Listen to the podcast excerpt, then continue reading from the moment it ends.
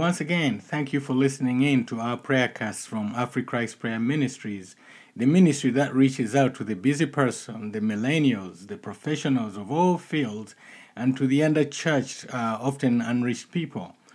These podcasts are the ones that help you to develop footsteps with impact in your prayer life. We believe the scripture that says that the steps of a righteous person are ordered of the Lord. We also believe, just like Jesus did and the disciples, Paul, and the prophets of old, that our prayers should have impact every time. And so we believe in praying with impact in our ministry. Jesus never prayed a prayer that failed, and he never sent out a command that didn't achieve its intended purpose. He prayed and commanded with words of impact. We are confident that the Bible based prayer principles that we teach never fail. The Bible says that God's word never comes back to him void. If our prayers are initiated of the Holy Spirit, as it says in Romans 8, then they will never come back void to us. Please, thank you again for listening in. Download this and send it to your friends. We would appreciate if you recommend our prayer cast to your friends. Uh, we would also appreciate if you recommend our app, AfriChrist, to your friends. This app can be downloaded from the Apple App Store and also the Google Play Store. Now, you can also get us directly from the internet at www.africhristpodcast.com. You can also get our notes or um, scriptures that we speak in the podcast at www.prayingwithimpact.com. That is www.prayingwithimpact.com. We are also available to those who would like to listen through uh, some of the most popular platforms uh, on the internet right now. Uh, through Spotify, you can uh, look us up as AfriChrist Podcast. You can look us up on Apple Podcasts. You can find us on Podbean. You can also find us on our YouTube channel. Even on Alexa, you can ask Amazon's Alexa for AfriChrist podcasts, and uh, you will be able to listen to us. Now, whichever platform you do choose, we encourage you, please, to hit the subscribe button because it helps us in our statistics and also in our planning.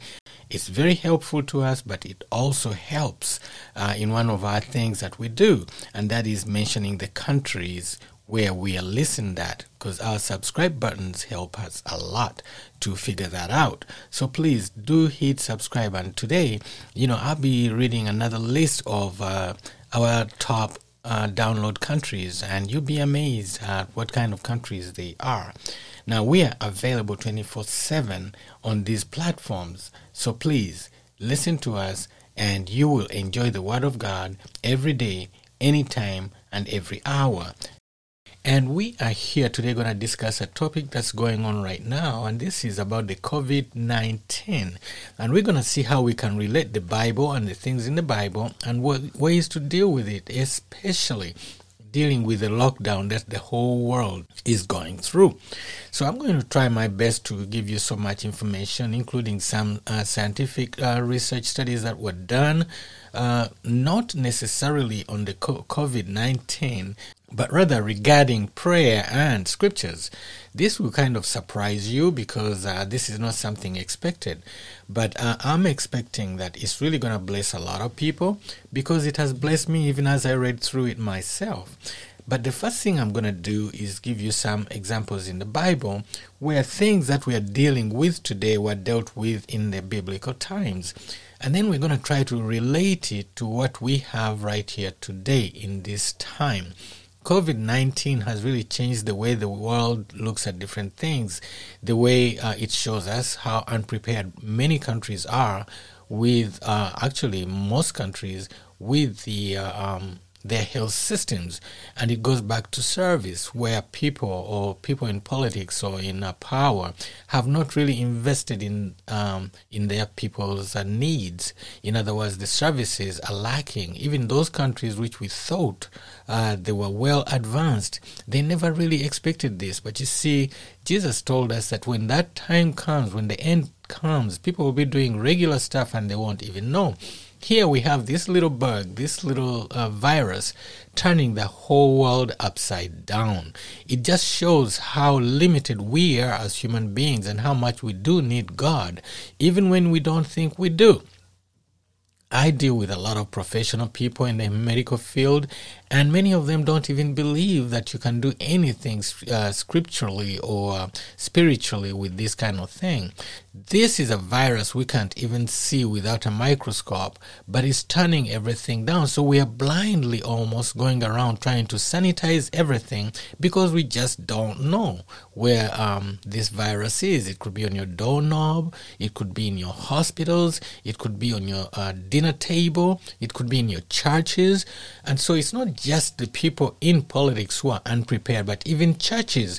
Okay, now, say for example, churches which did not think it was necessary to go on the internet. I remember talking to some pastors and I was telling them to go on Facebook Live, and they looked at it as the devil's way. But now they have no choice. They are scrambling to do these things. As for us here in this ministry, God showed this us a long time ago. We started doing podcasts about 10, 12 years ago when nobody even cared or knew what podcasts were. And we were putting podcasts on um, Apple um, iTunes. And so we have been in this area. And then also we started our blog about uh, maybe about another 10 years ago. And then another thing that we did, our website. And our website has been around that long. But see, that's called foresight. And uh, one time Jesus said, uh, I forget what scripture it is, but he did say that, you know, we can tell the weather, we can do this, but we can see the spiritual things coming. And so this has awakened us as Christians. This has awakened us as professional health providers. This has awakened us as politicians that listen, we are not able to do everything that we think we can. We need God. And so in this um, podcast, I'm going to try to lay down some a foundation of certain things to help you deal with the lockdown that you're finding yourself in.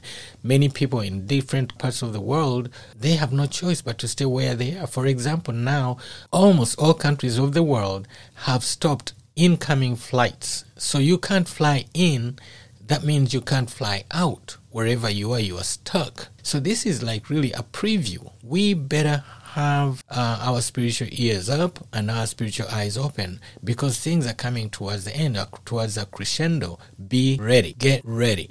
So now we are seeing that the whole world is at a standstill. People are not even going to work even if they wanted to because, like, say, in the United States, when they saw that the federal government wasn't doing anything about it, governors of states started doing their own thing and saying, no, no work, lockdown. Those companies that were wise enough before to let their um, employees have computer systems, uh, laptops, or whatever it was that they could work from anywhere, they are ahead because right now their employees are working and they're paying them.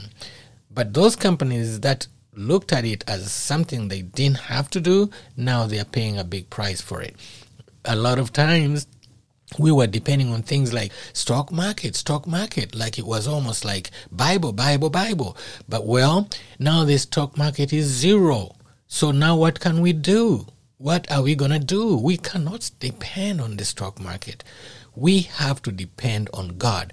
This is not an indictment of any one country or any one political leader. This is us as human beings, all of us. So don't stand out there gleefully looking at this one country or the other. For example, if you look at China, a lot of people looked at China. Oh, you know, they are the ones who started this um, uh, virus. It started with them because of the way they do this or the other. It really makes no difference.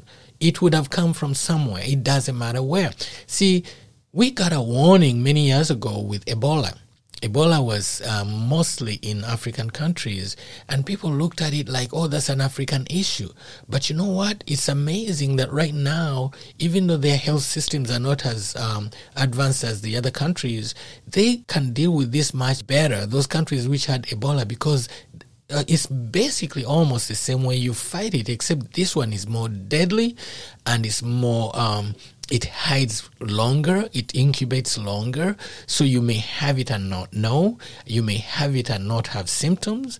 And so what's happening is that many people are being carriers. This thing is using us as carriers. You're walking around healthy, so you think, but you are an incubator of death.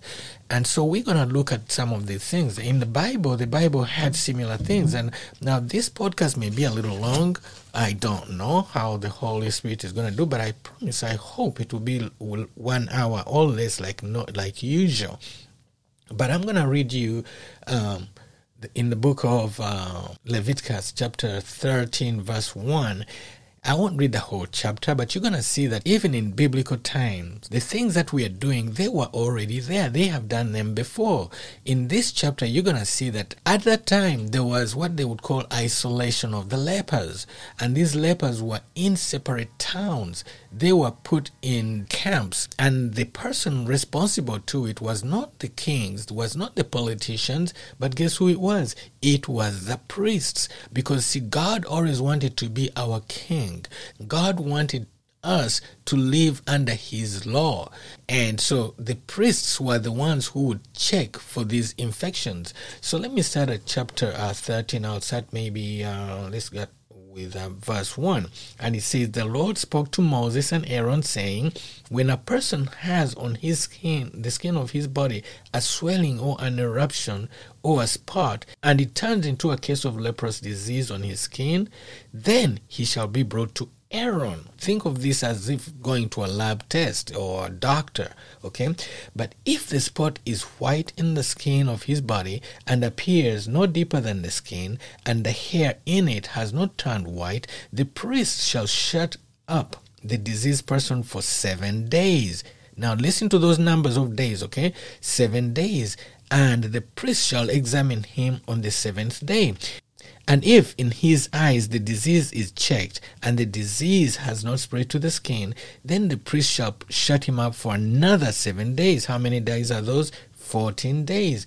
And the priest shall examine him again on the seventh day. And if the disease area has faded and the disease has not spread in the skin, then the priest shall pronounce him clean. It is only an eruption. And he shall wash his clothes and be clean. So you see, here is cleanliness. They are saying, uh, keep your clothes clean so that the infection doesn't go on again. But now the priest has determined that this is only an eruption on their skin. And if the eruption has spread in the skin, then the priest shall pronounce him unclean.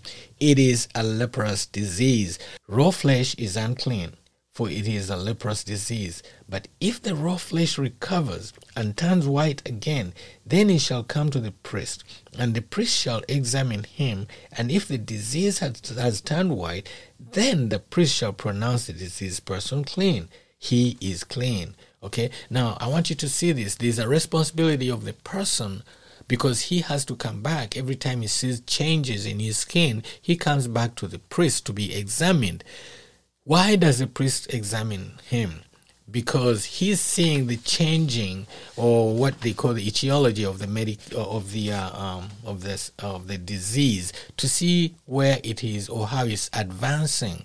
And if it advances in those days, then he shall be put in what they call a leper's camp and that is the distancing. And one of the other things that they told them to do in order to identify them, they had to wear torn clothes. So when every place that this person would walk, they would say, "Oh, that's a leper," and then people would keep away. In fact, you may remember that um, one of these guys came to Jesus, but he had to announce that he's leprous. Okay, he was he had his tattered clothes, and he would announce, "Unclean, unclean, give way for the unclean, unclean, unclean, give way for the unclean." Then people would know that this guy is leprous coming, and they would be out of the way. And that's what we are calling social distancing today. And so you see, in the Bible, it was already there. Social distancing is not a new thing. And then also, as you can see, they knew the incubation period because they went in um, multiples of seven. First, they did it in one week. Of course, they didn't have the tests as we did today, where they would take blood tests, but instead, the priest, he knew he had been anointed, he had been uh, trained to know how this infection would proceed. And so he would um, take seven days and then try another seven days. But in between, as you saw in the scripture, the person who is sick themselves had a responsibility and they would have, if they see changes in their skin, they would come back to the priest and then the priest would examine them again. So, if you read uh, that Leviticus chapter 13, you're going to see that all these things that we are doing today, albeit they were done a little differently, that's what we are doing. That's what uh, social distancing is all about. And it helps the society to be protected from those who are sick and who are ill. Now, they may have been a little uh, crude in those days because this poor guy, he would be pointed out, and every place he would go, he would shout first and say, unclean, unclean, give way for the unclean. But here today, actually, actually, that's much better because today someone can have a sickness or an illness that's very infectious, like uh, uh um, corona's uh, sickness, and uh, they would be coughing on everybody in every place and you would know. So you would see that's what has happened in italy that's what has happened in all these places. Now those countries which were prepared for example malaysia which has an excellent health system that they invested so much indonesia malaysia those countries they invested a lot in their health systems.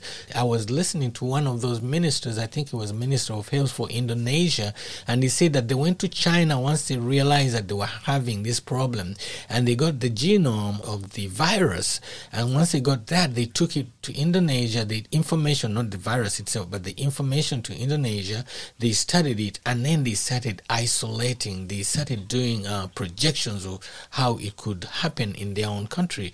And they started right away to test everyone. And they did it. And they did it. Uh, and so instead of making it political, they realized that we have one common enemy here. And so that's what um, was happening in the ch- with the children of Israel at that time in um, when the lepers were uh, supposed to announce who they were so that the people would keep a distance away from them. But now, for us, in most countries now of the world, they had to legislate this. China went head on with this thing. Forget the merits or demerits of how they did it, but they went on, they went on lockdown. They went uh, a whole city. At first, it looked like it was a joke, but they did it. They locked down that whole city.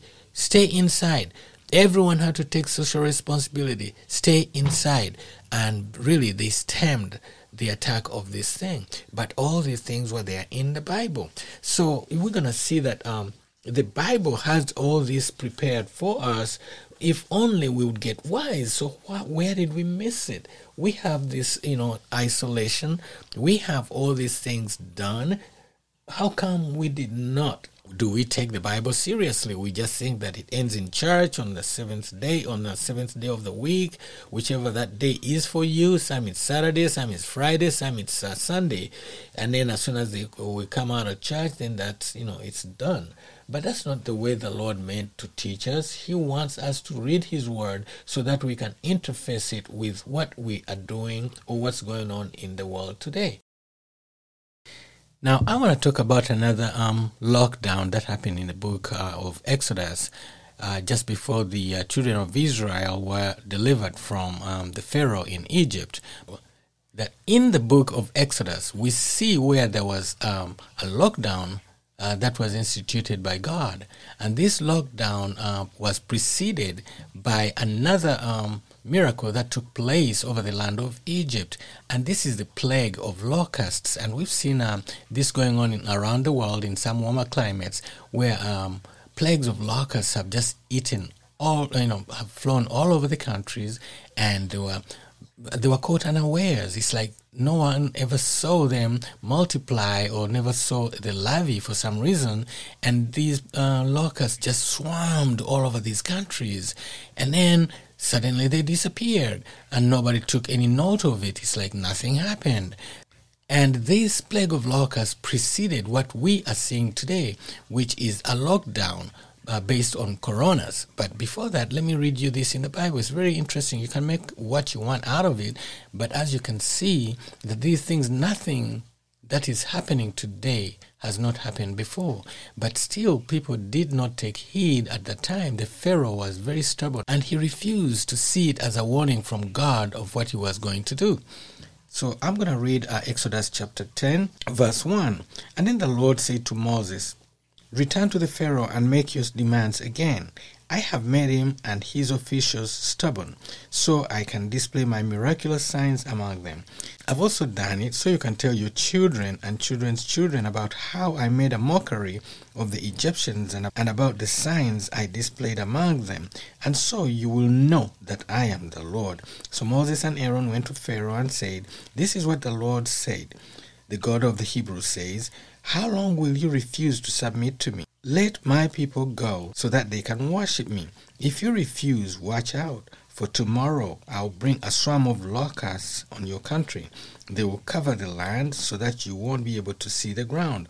They'll devour what little is left of your crops after the hailstorm, including all the trees growing in the fields. They will overrun your palaces and the homes of your officials and all the houses in Egypt. Never in the history of Egypt have your ancestors seen a plague like this one. And with that, Moses turned and left the Pharaoh. So you see here, God warned the Egyptians and he told them that you're going to see locusts and they're going to eat everything. Recently, we've seen that happen in some nations of the world. It's also amazing that even in some temperate regions of the world, the locusts did show up. So, God has shown us so many different signs, and what, whatever we're seeing today, it happened before. So now let me read you about the lockdown that I was talking about. And this is a lockdown where the firstborn of the Egyptians was killed, but that of the uh, children of Israel, the angel of death did not strike anyone in their household. And the reason was God wanted a sign for them, for the angel to see when he got to the uh, home of the Israelites. That's the blood of the lamb that they had killed to eat during the lockdown that night. And so I'm going to read that in chapter 11 of Exodus. It says, verse 1 Then the Lord said to Moses, I will strike the Pharaoh and the land of Egypt with one more blow. After that, Pharaoh will let you, will let you leave this country. In fact, he will be so eager to get rid of you that he will force you all to leave. Tell all the Israelite men and women to ask their Egyptian neighbors for articles of silver and gold. Now the Lord had caused the Egyptians to look favorably on the people of Israel, and Moses was considered a very great man in the land of Egypt, respected by Pharaoh's officials and the Egyptian people alike. Moses announced to the Pharaoh, This is what the Lord says At midnight tonight, I'll pass through the heart of Egypt all the firstborn sons will die in every family in Egypt, from the oldest son of Pharaoh who sits on the throne to the oldest son of his lowliest servant who grinds the flour. Even the firstborn of all the livestock will die. Then a loud wail will rise throughout the land of Egypt, a wail like no one has heard before or will ever hear again. But among the Israelites it will be so peaceful that not even a dog will bark. Then you will know that the Lord makes distinction between the Egyptians and the Israelites. All the officials of Egypt will run to me and fall to the ground before me. Please leave, they will beg. Hurry and take all your followers with you. Only then will I go. Then, burning with anger, Moses left the Pharaoh. Now the Lord had told Moses earlier, Pharaoh will not listen to you. But then I'll do even more mighty miracles in the land of Egypt. And this is when uh, the Passover was instituted for the children of Israel. Now, let me read you finally and Exodus verse 12, chapter 12, verse 7.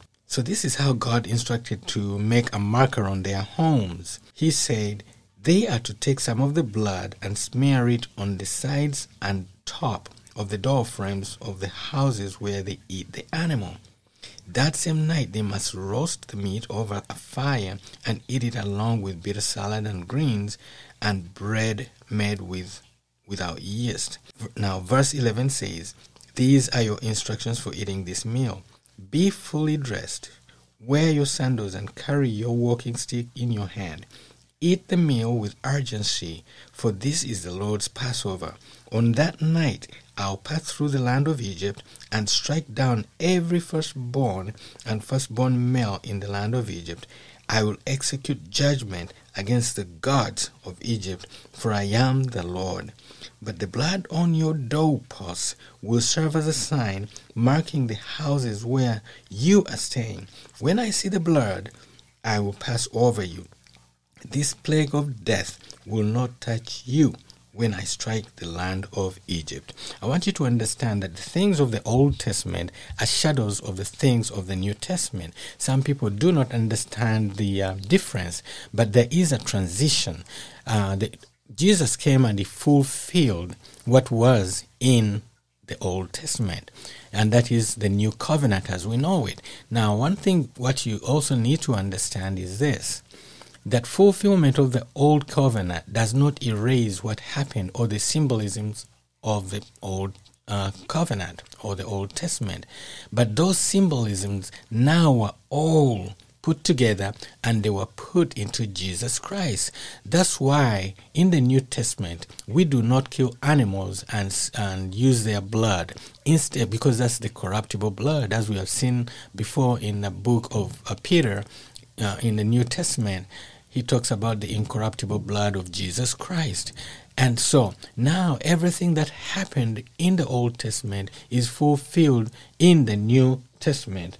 And so that is where you see the blood of Jesus. That's why you hear people who know about the blood of Jesus, they say, I plead the blood of Jesus, because Jesus fulfilled what the children of Israel used to do themselves. But now we can call upon the name of Jesus, call upon the blood of Jesus just by name, because the Bible says that every knee shall bow and every tongue shall confess.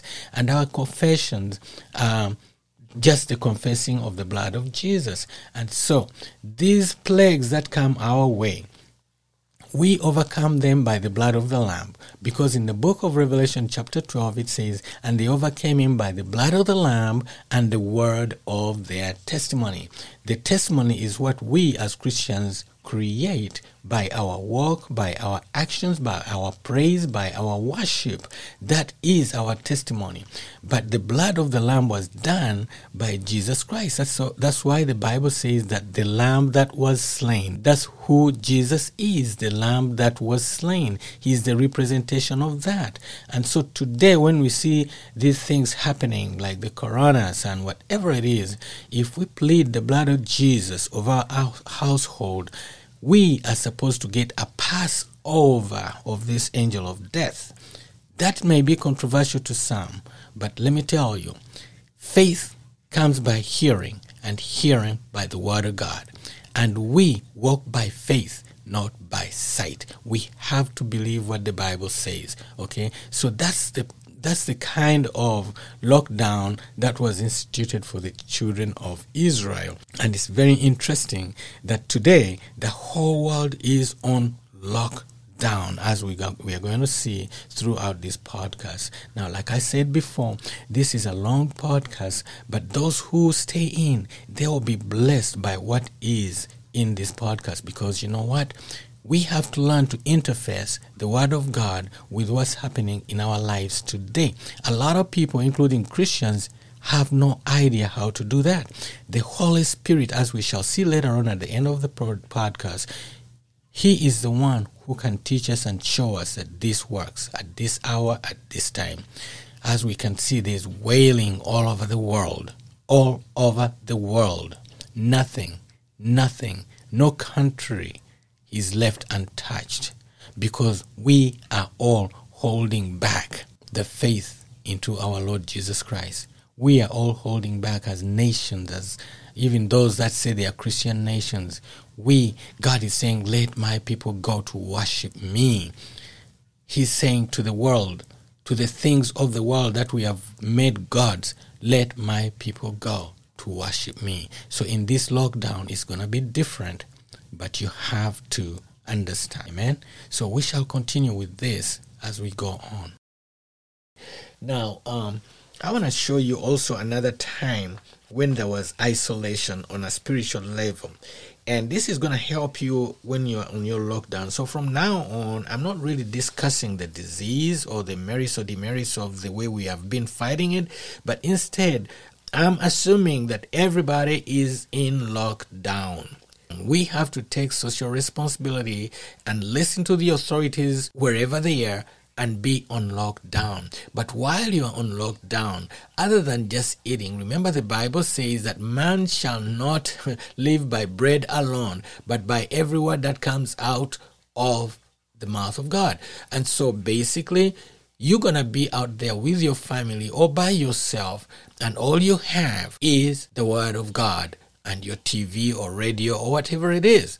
Okay, so now I'm going to approach this from the Word of God point of view.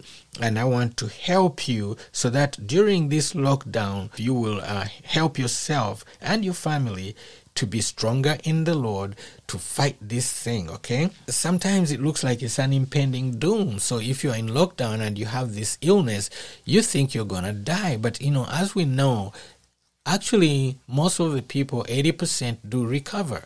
Now, even if you think that you are at the worst of it, God can heal you. And so I want to encourage everyone this is not a death sentence, okay?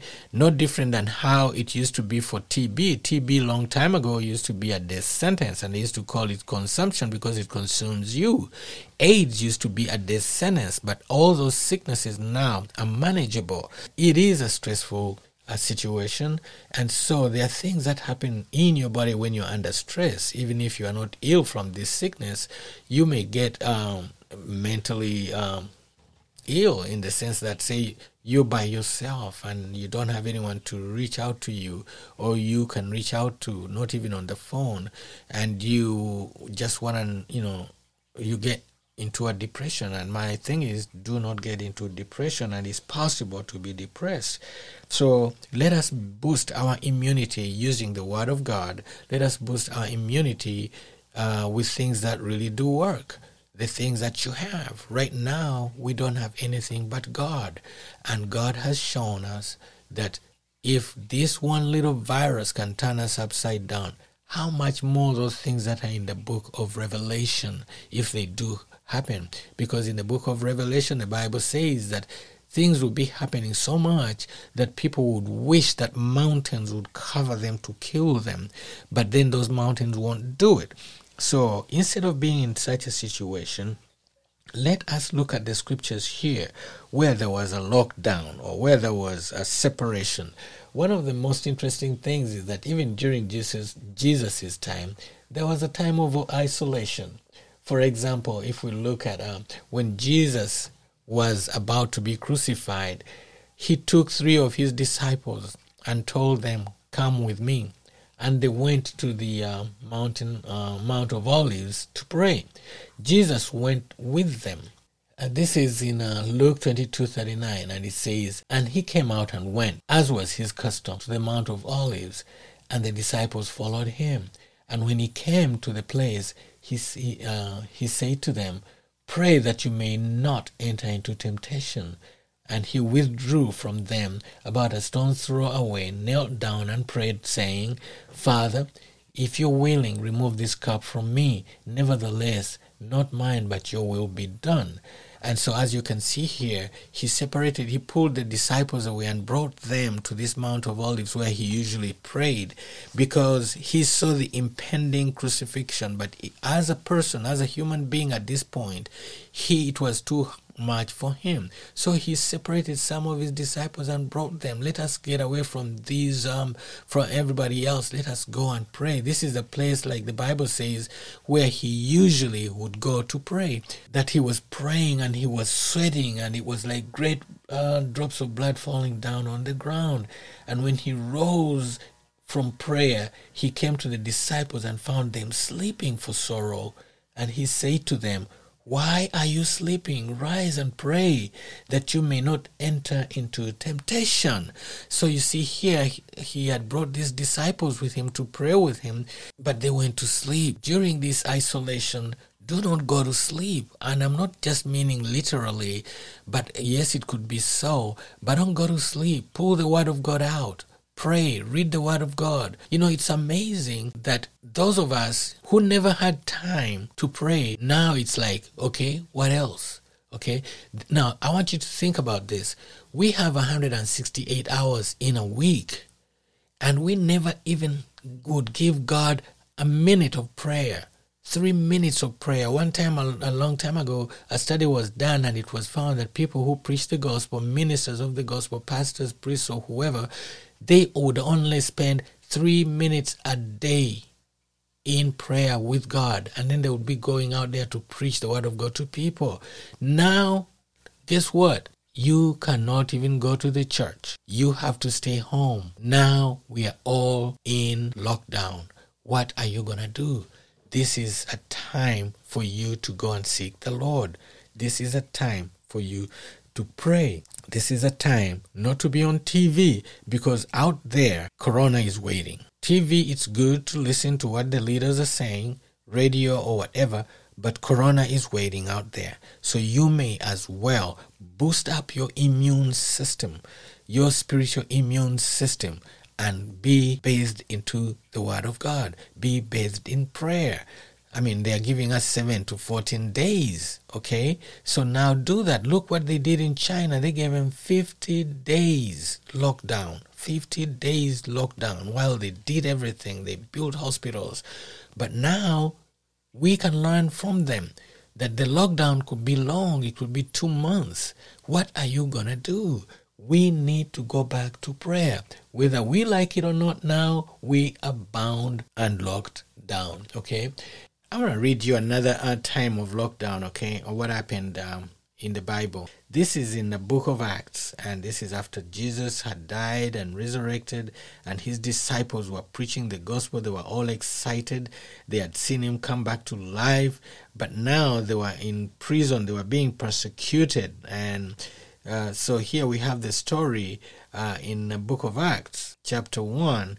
Uh, let's uh, go to verse 12. And it says, About that time, Herod the king laid violent hands on some who belonged to the church. He killed James, the brother of John, with a sword. And when he saw that it pleased the Jews, he, he proceeded to arrest Peter also. This was during the days of unleavened bread. And when he had seized him, he put him in prison, delivering him to four squads of soldiers to guard him, intending after the Passover to bring him out to the people. So Peter was kept in prison, but earnest prayer for him was made to God by the church. Peter was locked down. But the church, instead of scattering, and the church was small, by the way, it wasn't like a whole huge mega churches. It was a small group of people, a band of people who had seen Jesus and they and they were empowered to go and preach the gospel despite the persecution. But now here is one of their leaders, one who worked with Jesus, was in prison. And he was going to be killed because this the only thing he had it was during the passover time and so they had killed james the brother of john. So peter was next. Now verse 6 says this. Now herod was about to bring him out on that very night, Peter was sleeping between two soldiers, bound with two chains, and sentries before the door were guarding the prison. And behold, an angel of the Lord stood next to him, and light shone in the cell. He struck Peter on the side and woke him up, saying, Get up quickly. And the chains fell off his hands. And the angel said to him, Dress yourself and put your sandals on. He did so, and he said to him, Wrap your cloak around you and follow me. And he went out and followed him. He did not know that what was being done by the angel was real, but thought he was seeing a vision. When they had passed the first and the second guard, they came to the iron gate leading into the city. It opened for them of its own accord and they went out and went along one street. Immediately the angel left him. When Peter came uh, to himself, he said, Now I am sure that the Lord has sent his angel and rescued me from the hand of Herod, from all that the Jewish people were expecting. Here was Peter's lockdown. This was Peter's coronas. He was going to be killed the sentence had been passed. This man was just waiting out. This was the incubation period of Peter's coronas. He was going to be killed. But the Bible says that that very night, an angel came and stood by him. I want you to watch a few things here. The angel stood by him and he told him, Follow me. We have to follow the instructions of the Holy Spirit. We have to follow the instructions of God's messenger the Holy Spirit in this case. And so follow Him. He will guide you. He will show you what to do. He will show you everything to do, even what to sanitize okay? Your doorknobs whatever it may be. Things that may seem natural because remember what he said? Peter did not know what was going on. He thought he was in a vision but no this was a natural situation and he was the angel told him put your clothes on. Now i want you to notice something else. Once he got him out there he left him in other words, now Peter had to use his senses to do what he needed to do. But the first thing Peter did, he said, Now I know that God freed me. Now I want you to take note of a scripture here uh, which uh, relates to this. In the book of Isaiah, chapter 45, verse 2, it says, I'll go before you and level the exalted places. I'll break to pieces the doors of bronze and cut through the bars of iron. So, right now, when that angel came to Peter, the angel was fulfilling the word of God in Isaiah 45 2. Let's go back just a little bit to the angel. And behold, the angel of the Lord stood next to him, and the light shone in the cell. He struck Peter on the side. Okay, now if we go back down here on verse 10, it says, When they had passed the first and the second guard, they came to the iron gate leading into the city. It opened uh, for them on its own accord, and they went out along the street. Okay, now look at this. We talk about automatic doors, you know. If you go to the hospital now or, or store right now, we have these automatic doors. This was the beginning of automatic doors, okay? Because it says it opened on their own accord. The angel didn't even need to touch it, the door just opened. The Bible says nothing has happened that has not happened before.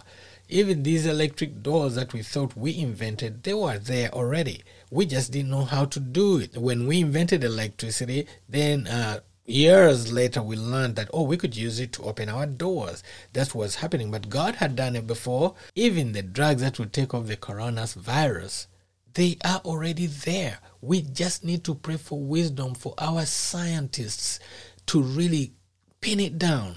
Because you know like i told you before tb was supposed to be terminal. But no the cure was already there but we just didn't know what it was. Aids. We don't we didn't know that you, we could combat those viruses. Now companies like gilead you know it's amazing that one of the most prominent companies uh, of for aids drugs is called gilead like the balm of Gilead, okay? And that company is at the forefront of um, inventing or um, developing um, antivirals for AIDS those things were already there. God knew they were there. The chemical formula was there. We didn't have it pinned down. By the way, let me digress a little bit here. See, what's happening is why we the word novel, novel here means it's new. It's a new uh, it's a new virus. But really, to God, nothing is new. Okay, this virus has been around. It just had not been in our system, the human in the human system. It was there in the animal kingdom. It just didn't infect us. So our bodies do not have an immune system uh, that can respond to it. See, this is what happens. This is how awesome God is, okay?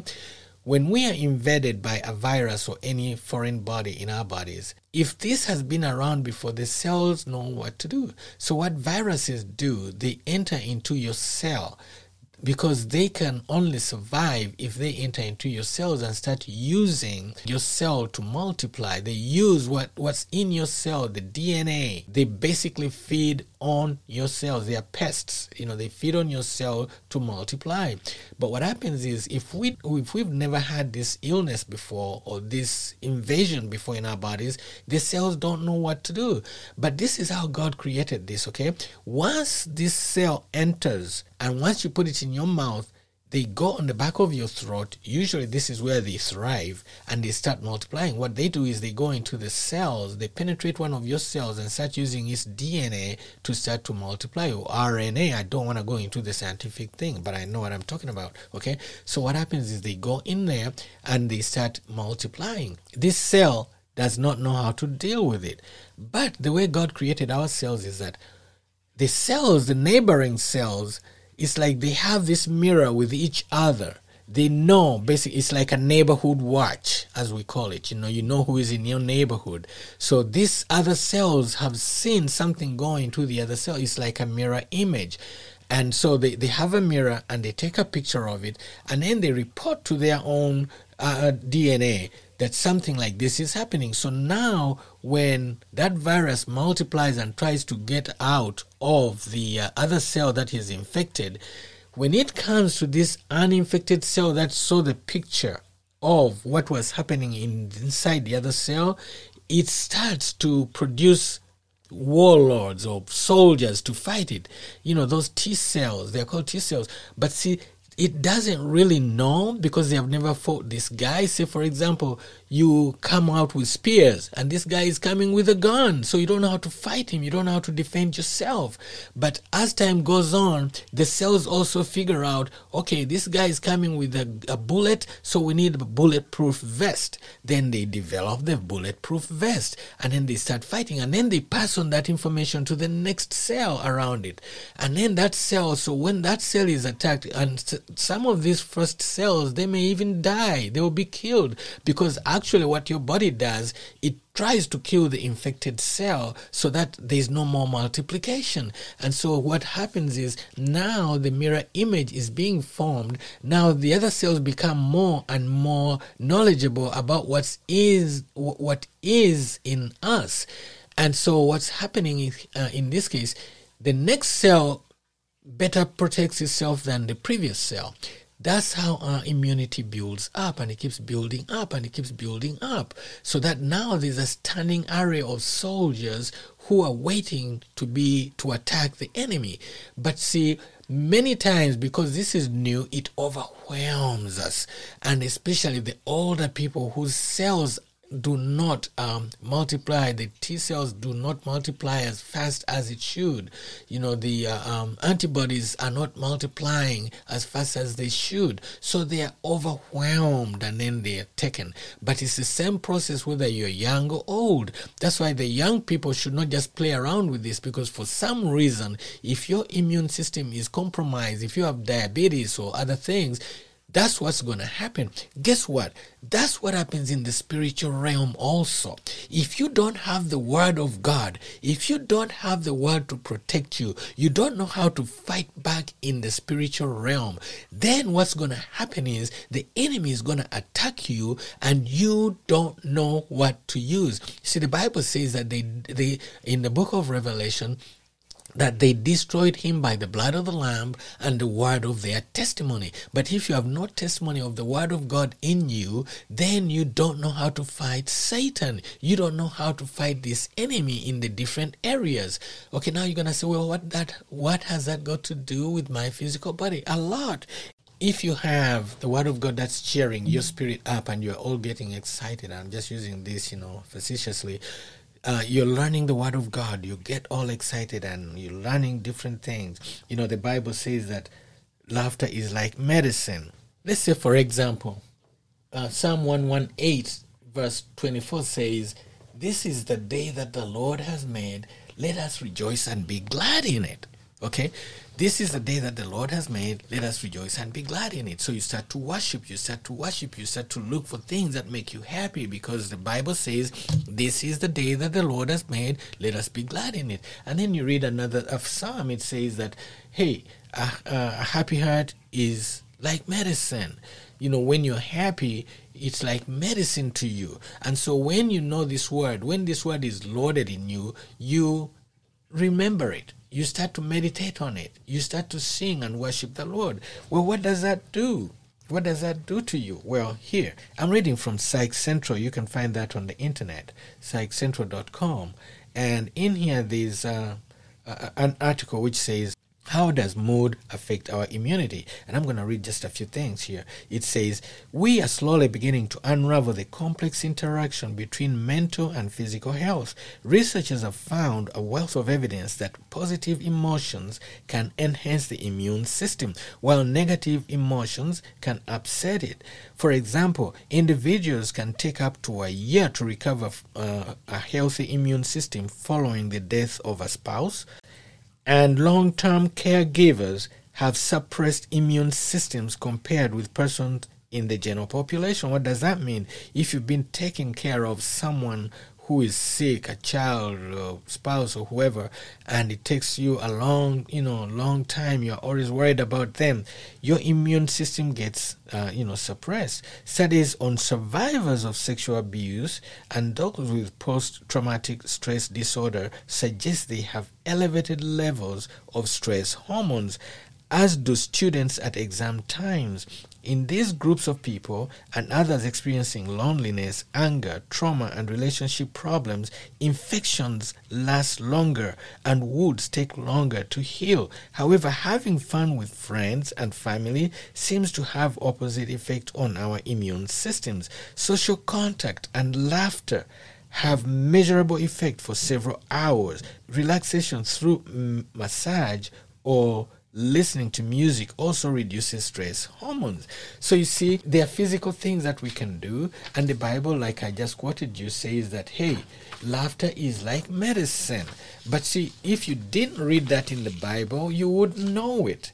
You have to have the word loaded, and these are, uh, seem like simple things, but they do affect your immune system. So as you read the Bible, you get encouraged, you get to see hope for your uh, uh, spirit, for your soul, then your immune system improves. So these things do work, and the Bible is chock full of those things that would encourage your spirit to be uh, uh, at a level where your immune system is built up.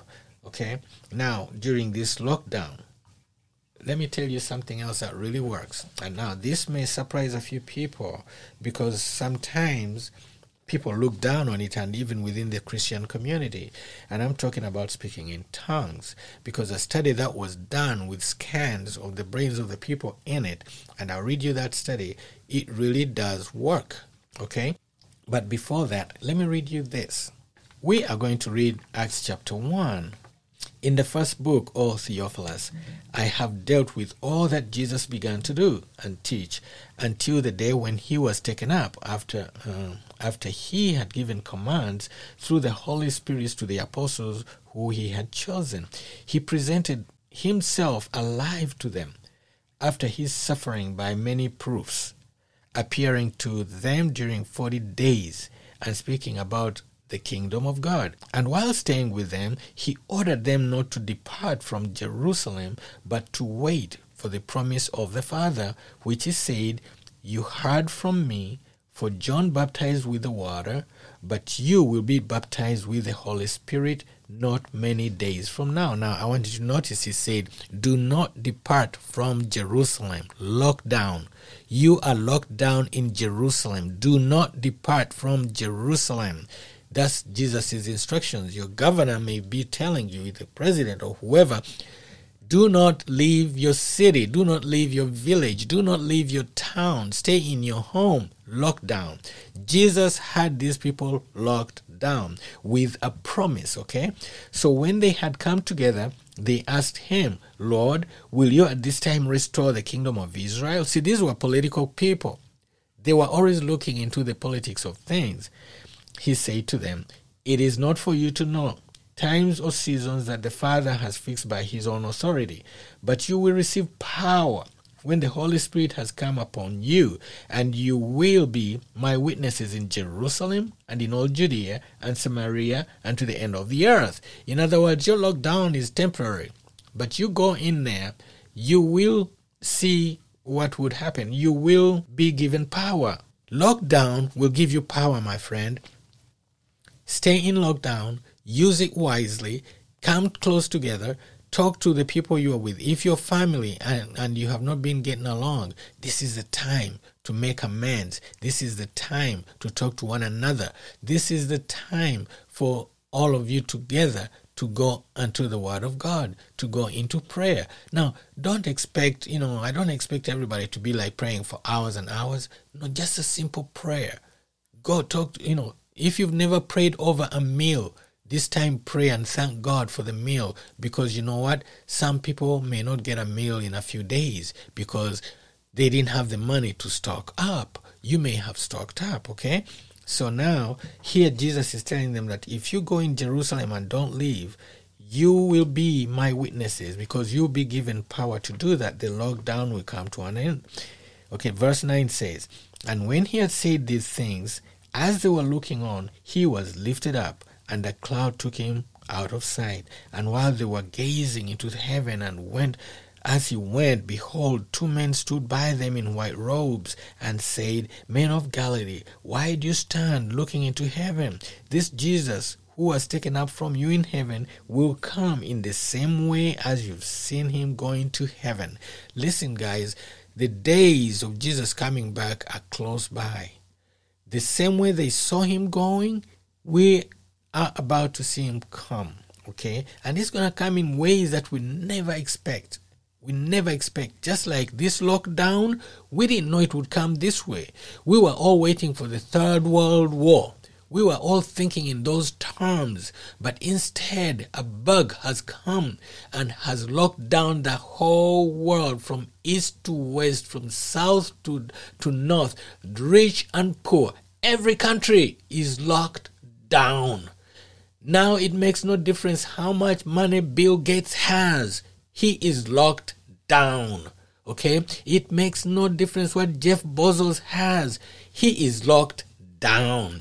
It doesn't matter how poor the little kid in India, Africa, wherever, South America, America in the mountains, whatever it is in the Appalachian Mountains, it doesn't matter how poor those people are, they are locked down. It doesn't matter how rich you are, you are locked down. Okay? Whether you're in Canada, you are locked down. It doesn't matter where you are. Okay? So now, this is what God is telling us. This is what Jesus is telling them that if you are in that lockdown and you stay in Jerusalem and you listen to me, you'll be given power. And when you come out of that lockdown, you will be my witnesses. Verse 12 says, then they returned to Jerusalem from the mount called Olivet, which is near Jerusalem, a Sabbath day journey away. And when, and when they had entered, they went up to the upper room where they were staying. Peter and John, James and Andrew, Philip and Thomas, Bartholomew and Matthew, James and the son, uh, the son of Alphaeus, Simon the Zealot, and Judas the son of James all these with one accord were devoting themselves to what? To prayer, together with the women and Mary, the mother of Jesus, and his brothers. That's Jesus' brothers, okay? They were all in this one room. They were in Jerusalem and they were in one accord. Let me tell you the difference between being in one accord and being in unity. You can be in unity logistically together in one room, but if your spirit is not together, you are not in one accord. So to be in one accord, it means in spirit. Right now, you can be in one accord with someone very far away, but you can only call them. This is where we have to know the importance of being in one accord. We don't have to be in close proximity physically. Uh, verse 14 all these, with one accord, were devoting themselves to prayer together with the women and Mary and the mother of Jesus and his brothers. Now, when they were in one accord, as we know in the Bible, that's when the Holy Spirit came upon them. We're going to see how the Holy Spirit came upon these uh, disciples and they started to speak in tongues. And then I'm going to show you or read you a study that was done at the University of Pennsylvania about speaking in tongues. Let's start with the Bible. The Bible says in uh, the book of Acts, chapter 2, on the day of Pentecost, all the believers were meeting together in one place. Remember, Jesus had told them not to leave Jerusalem to be together, okay? And we have seen that they were all in one accord. Verse 2 Suddenly, there was a sound from heaven like the roaring of a mighty windstorm, and it filled the house where they were they were sitting. Then what looked like flames of tongues of fire appeared and settled on each of them, and everyone present was filled with the Holy Spirit and began speaking in other languages as the Holy Spirit gave them this ability. Now, I want you to understand that because that verse right there is going to be very important in the study that I'm going to read you. As the Holy Spirit gave them ability. At this time, there were devout Jews from every nation living in Jerusalem. When they heard the loud noise, everyone came running, and they were bewildered to hear their own languages being spoken by these believers.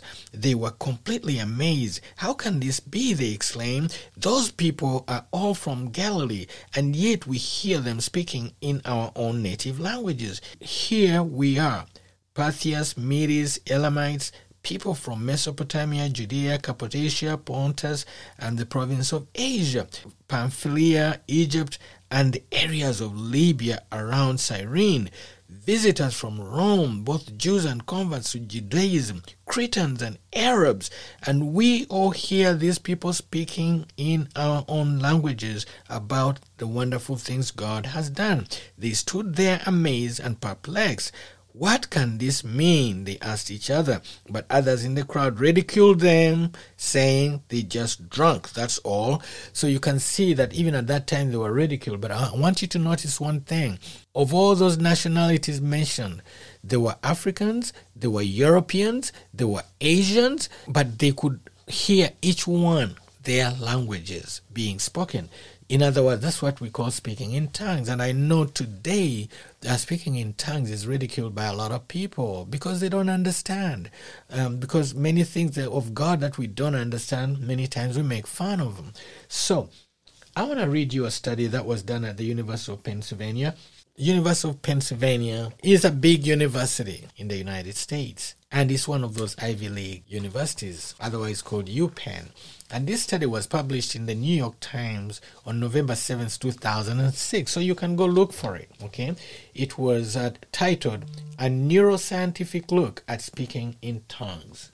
So for the skeptics or the scientists or those who doubt speaking in tongues, here is initial scientific study of this thing that was done with scans of the brains and that verse that I just told you in the book of Acts, which says that um, as the Holy Spirit enabled them, as we have seen in verse 3, it says, Then what looked like flames of tongues of fire appeared and settled on each one of them. And verse 4 says, And everyone present was filled with the Holy Spirit and began speaking in other languages as the Holy Spirit what?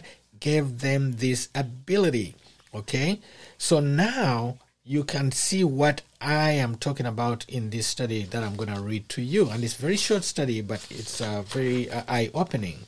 Okay, so now it goes like this. It's in the New York Times. You can look it up. Uh, it was um, published on November 7th, 2006, and it's titled a neuroscientific look at speaking in tongues. Actually, I've seen a video of this. You can look it up in uh, YouTube as well. So I'm going to start reading. The passionate, sometimes rhythmic language like patter that pours forth from religious people who speak in tongues, quote unquote, reflects a state of mental possession, many of them say. Now they have some neuroscience to back them up. Researchers at the University of Pennsylvania took brain images of five women while they spoke in tongues and found that their frontal lobes, the thinking, willful part of the brain, through which people control what they do were relatively quiet as well as the language centers. In other words, they had no control of this. They are not the ones who are controlling it because those frontal lobes, which control our speech, like now I'm speaking to you, my frontal lobe is the one controlling my speech. And so my frontal lobe right now is very busy. And if they had to, they were scanning my brain at this point, you would see it very, very busy because it's controlling my speech. Okay. The regions involved in maintaining self conscious were active. In other words, these people were not unconscious. They knew what they were doing. If they were sitting down, they knew they were sitting down. If they were laying down, they knew they were laying down. They were not just passive out there, you know. So they were not zombies. And so we see that their consciousness, the part of the brain was active. So when they scanned it, they saw that this was an active part. The women were not in blind trances, and it was unclear which region was driving their behavior. The images appearing in the current issue of, of the Journal of Psychiatry Research. Neuroimaging pinpoint the most active areas of the brain. The images are the first of their kind taken during their spoken religious practice, which has roots in the Old and New Testament and in Pentecostal churches established in the early 1900s. The women in the study were healthy, active church goers. The amazing thing was how images supported the people's interpretation of what was happening, said Dr. Andrew Newberg, the leader of the study team. The way they describe it and what they believe is that God is talking through them, he said.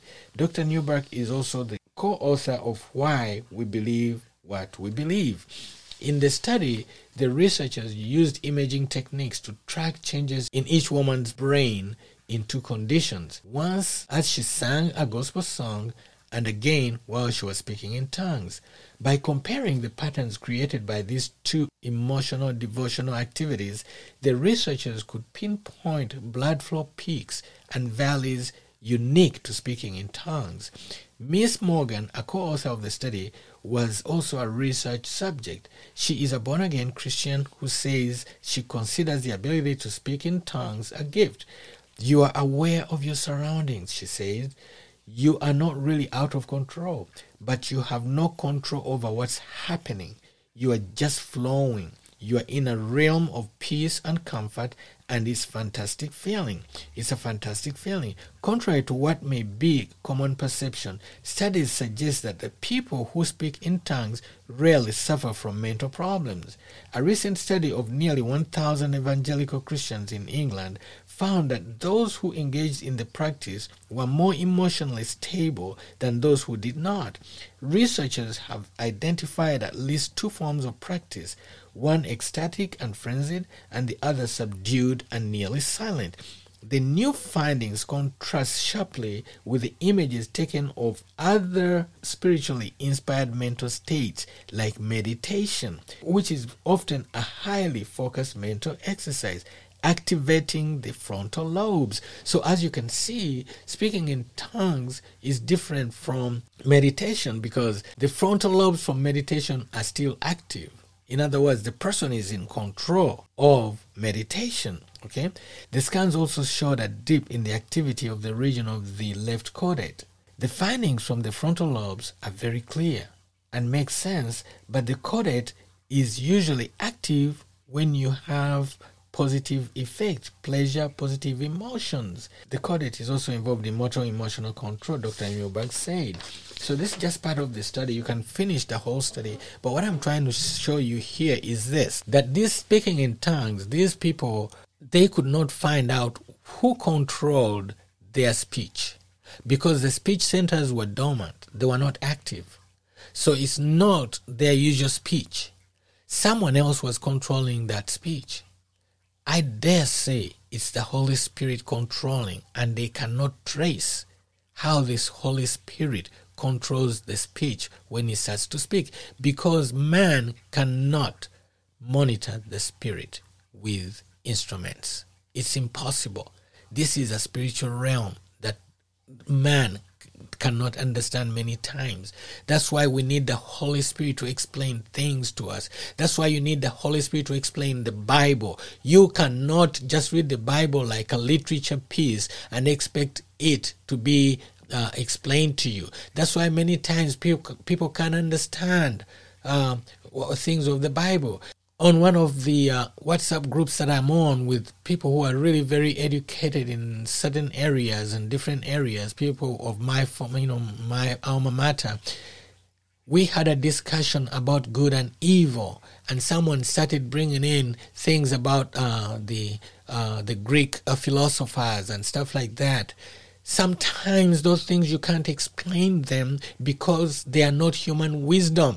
The Bible says that the beginning of all wisdom is the fear of the Lord. When you fear the Lord, and it's not this fear that God is going to beat me up. No, the fear as in terms of uh, respect and hallow, that kind of thing. Like, say, if I say, uh, the fear of the presidency doesn't mean that you're thinking the president is going to kill you. No, there's that uh, expectation of us to respect the office of the presidency. So, this is the same thing. The fear of the Lord is the beginning of all wisdom. And if you do not have the fear of the Lord, there is no way you are going to understand these spiritual things because the things of the Spirit are from the Spirit of God. You cannot understand them. That's why I admonish you in this lockdown. Ask the Holy Spirit to come and fill you like the disciples. Stay in, let this be your Jerusalem. Let it be the time when you are locked down. Okay? Not because you are a leper, not because you have corona, but be crowned by the Holy Spirit. Be crowned by Jesus. Be crowned by the Father. Be crowned by the Trinity. So stay locked down and go before Him and ask Him. And when that Holy Spirit comes to you, just like it was for the disciples, He says that power will come over you. There's a power that you cannot understand. There's a power that will come to you in your prayer life that you will start praying with impact, that your prayers don't have to be 10 days long, 15 minutes long, one minute long, whatever God decides to do, it will be so powerful. Brother, sister, my friend, I have seen it. When you start praying with impact, that's the core of this ministry. We want to help you to pray with impact. Look up those studies, okay? I myself am a man of science. But let me tell you something. There's something about the Holy Spirit that empowers you to be empowered to pray and to do things that you normally wouldn't do, to believe what you normally wouldn't believe. Remember what it said about Peter? He didn't know what was taking place. This angel just came and stood by him. He thought he was in a vision. That's what's going to happen to you, my friend. Things will be happening around you. You will be thinking, ah, this can't be so. This can't be true. But God is going to be might, do mighty things around you. When He separates you, when He isolates you, when He uh, locks you down. This lockdown is of the whole world. The whole world is being locked down by a little bug. And many people, including church people, are going to miss it. We are supposed to be a people who understand what the Holy Spirit does. This is the time to open our eyes and understand there is a God in heaven. There is a God of power. There is a God who will empower your prayer. Listen to me, my friend. There is nothing greater than having the Holy Spirit of God inside of you causing you to do things that you never thought you could do, protecting you against sickness and disease. The blood of Jesus will protect you. You will understand what it means about the blood of Jesus. I have done a study on the human blood and compared it with the functionalities and the functions of the blood of Jesus in the spiritual realm and they are like mirror images of each other. There is protection there is feeding there is circulation. A church uh, without the blood of jesus is nothing okay?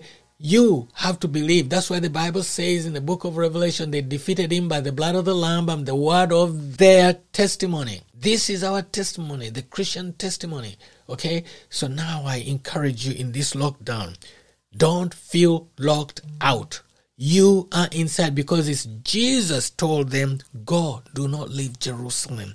Let this be your Jerusalem. Let this be your upper room. And then, my friend, you're going to see miracles happening. Okay? I know it's been long, but hey, the lockdown is longer.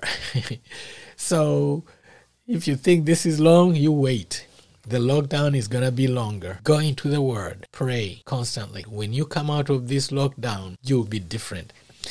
You'll be imbued with power. You'll have a powerful uh, spirit that has been buffeted by the Holy Spirit. God knows exactly what's taking place. But as the Bible says, let he who have ears listen. He will hear your prayer and your cry. If at this time you have this infection, we will pray that you are cleared. But not just coronas, but any kind of infection, even spiritual infection, where the enemy has entered into you and caused things to happen. So, Father, in the name of Jesus, we come to you. You have listened to our cries. We are locked down at this time. The whole world is locked down. Father, you have shown us how powerful the things of the world can become, things that we can't see. If a little virus that we can't see can lock down the most powerful nation on earth, when we thought that the lockdown is going to come from the barrel of the gun, you have shown us that a lockdown can come from something we don't see. How much more if the lockdown is of the Holy Spirit, one we can't see? So we are coming to you, Father, asking you that you may imbue all those who ask with the power of the Holy Spirit and that your spirit will be in them, that they will move in ways that they have never moved before. They will do things that they have never done before. Father, we pray in the name of Jesus that even at this time, those people who are trying to fight this fight that we are in, Father. You give them wisdom, Lord. Countries where they don't have even the hospital beds for ICU. Father, we pray in the name of Jesus that your spirit instead cover them with the blood of Jesus as you did with the children of Israel during the Passover. We have read about the Passover. Father, in the name of Jesus, we pray that even now, that Lord, that every house that calls on the name of Jesus, there will be the blood of Jesus on that house and that coronas or any infection will not get to them. That Lord Heavenly Father, this angel of death will skip them. In the name of Jesus, Father, we pray that you give wisdom to our scientists of today, that they will see and learn how to fight this. And Father, you are our insurance. Father, in the name of Jesus, Father, we pray that you assure healing, Father. And those who don't get the physical medicine that we will invent, Father, we pray that your hand of healing will be upon them, each and every one of them, not just of this sickness and coronas, but Lord, every kind of ailment, because the Bible says, Father, that Jesus went to each village and he healed them all, whether it's mental illness, addictions of any kind, Father, in the name of Jesus. Let those who are lame walk, Father, in the name of Jesus. Let this lockdown bring your Holy Spirit in every household, Father. Father, we know one thing you can't force it because even your disciples, you just said, Go to Jerusalem and don't leave. But some of them did leave and they didn't receive the power of the Holy Spirit. But we pray for everyone who asks, Father, that they will receive the Holy Spirit. They will receive this power and understand it, Father. I thank you for the opportunity you've given me, Father, to be here to tell them about you. In the name of Jesus, Father, I thank you for everything that you do. Protect us, Father. Protect our families. Everyone who is listening to this podcast, Father, protect their family, protect their loved ones. And Father, if it's a leader, whether it's in a village, a town, a city, or a country, and they listen to this and they call upon your name that protect my people, Father, that from your throne of grace, you will protect that nation. Father, protect us in the name of Jesus. Father, we have seen that we are all one. In the name of Jesus, we thank you and we glorify you that this battle will be won. That, Lord Heavenly Father, people will come to know you. That when they open their doors again, when their leaders tell them you can now go back to the malls, Father, there will be a different spirit, oh God. There will be a spirit of love. We come against every kind of hatred that has been happening because because this virus has shown us, Father, that we are all vulnerably the same, that we are the same, that the same enemy we have, the same way Satan is, he is the enemy of every human being without discrimination. So, Father, in the name of Jesus, let the human race see, because right now, Father, it doesn't matter whether you are white, it doesn't matter whether you're black, it doesn't matter whether you're brown, it doesn't matter what color you are, what language you speak. But Father, even as we have seen in the scripture, that people who were speaking different languages, they were all, they were all amazed because of the Holy Spirit that the disciples spoke every language, Father. I pray in the name of Jesus that through this, this podcast, Father, that Lord, Heavenly Father, they will understand understand the power of the Holy Spirit, that they will see the power of the Lord Jesus Christ. Thank you, Father, for your goodness. Thank you, Father, for your mercy. In the name of Jesus. Now, my friends, I thank you Usually, at the very beginning of the program of the podcast, I talk about um, the countries that uh, uh, that have been downloading our podcast. Some Canadian listeners told me that I I neglected them, that I never mentioned them. So I'm gonna read from my um, system here. If you give me just a minute, and I'm gonna tell you where we stand as far as our downloaders.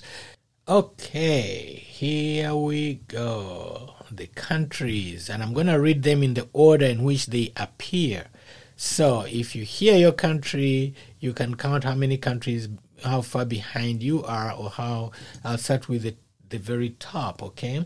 The top country will come first. And oh my God, they have taken over again.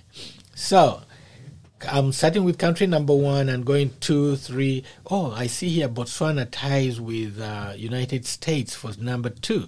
But number one is Nigeria. Botswana and the United States are together.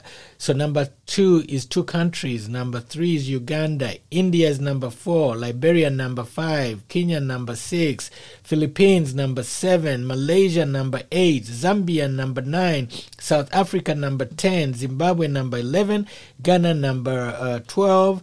Niger, Niger number uh, 13, Canada number 14, Cameroon number 15, uh, Spain number 16, St. Lucia number 17, uh, number 18, 19, 20, 21, 22, 23.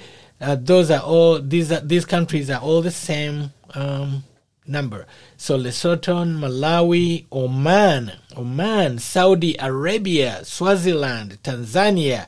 Whoa, all these countries downloaded, and that was the order. If you want to hear the order, just play it again.